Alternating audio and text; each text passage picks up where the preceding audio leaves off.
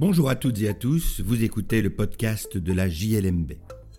Je suis Patrick Henry, avocat et rédacteur en chef de la revue Jurisprudence de Liège, Mons et Bruxelles, aussi appelée JLMB. Dans la revue, tout comme dans ce podcast, nous commentons principalement des décisions de jurisprudence prononcées par des juridictions des ressorts des cours d'appel de Liège, Mons ou Bruxelles. Cette semaine, je vais vous parler du cumul des indemnités de licenciement. Ce sujet est traité par deux arrêts, la Cour du travail de Mons le 23 septembre 2022, puis la Cour du travail de Bruxelles le 5 avril 2023. Carole Assaf et Rodrigue Capard commandent ces arrêts dans le numéro 37 de notre année 2023. Pour le consulter, je vous invite à suivre le lien dans la description. Deux espèces distinctes donc. Tout d'abord, la Cour du travail de Mons, un arrêt du 23 septembre 2022. Jeanne a travaillé pour une société en qualité d'étudiante en 2015, puis elle était engagée dans les liens d'un contrat d'ouvrière à durée indéterminée. Elle subit un accident du travail en 2018 durant un exercice qui fait partie de sa formation et à la suite de cela, elle subit une, impossibilité de travailler. Donc je recommence. Elle subit un accident du travail dans le cours de sa formation le 28 mars 2018 et elle se trouve en incapacité temporaire de travailler à la suite de cet accident.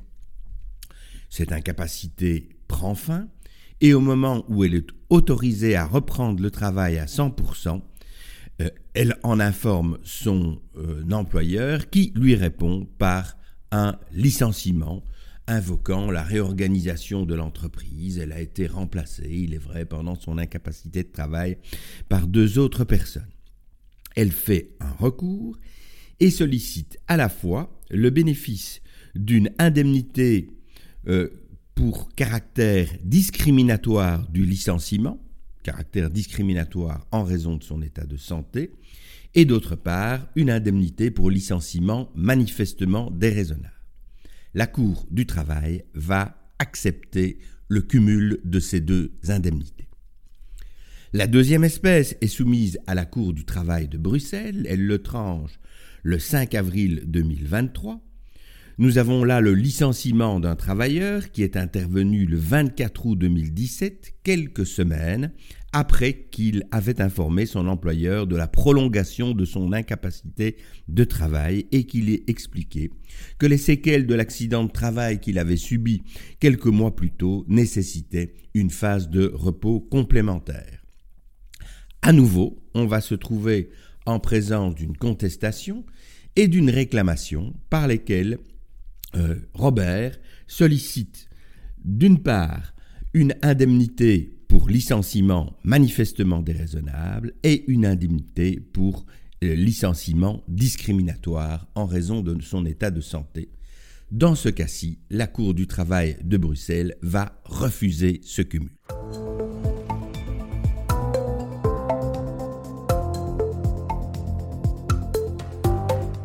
Carole Assaf et Rodrigue Capard examinent donc ces deux arrêts qui paraissent à première vue contradictoires, en tout cas sur les principes.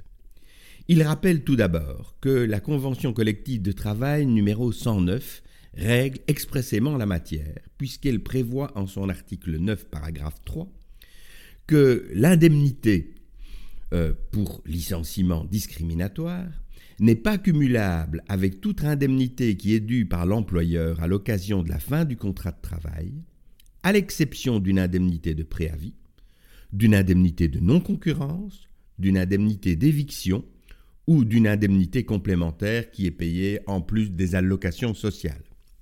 Donc a priori, l'indemnité euh, pour licenciement manifestement déraisonnable ne se cumule pas avec l'indemnité pour licenciement discriminatoire. C'est ce que la Cour du travail de Bruxelles rappelle.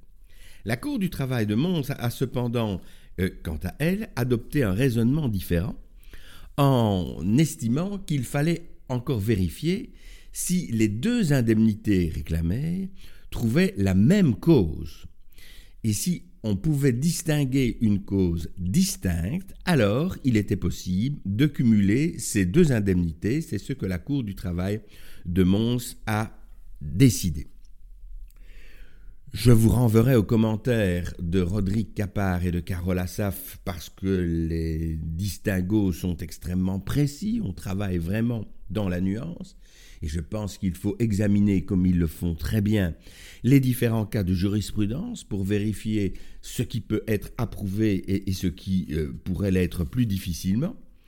Euh, il nous rappelle en tout cas un arrêt de la Cour du travail de Liège du 8 décembre 2022 euh, qui est inédit, mais qui tranche une espèce où là on voit bien le distinguo.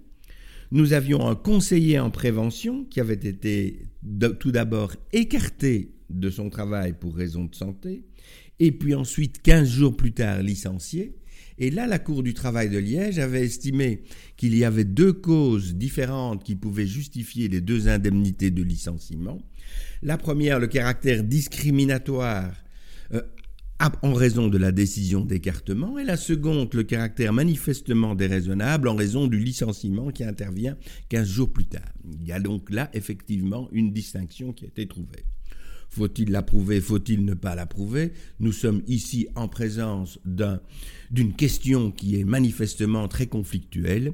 Le commentaire de Rodrigue Capard et, de Carole Assaf nous permet de faire un point précis sur l'état de cette jurisprudence qui, il faut bien le dire, reste fluctuante.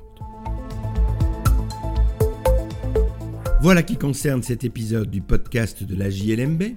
Je remercie Carole Assaf et Rodrigue Capard pour leur article.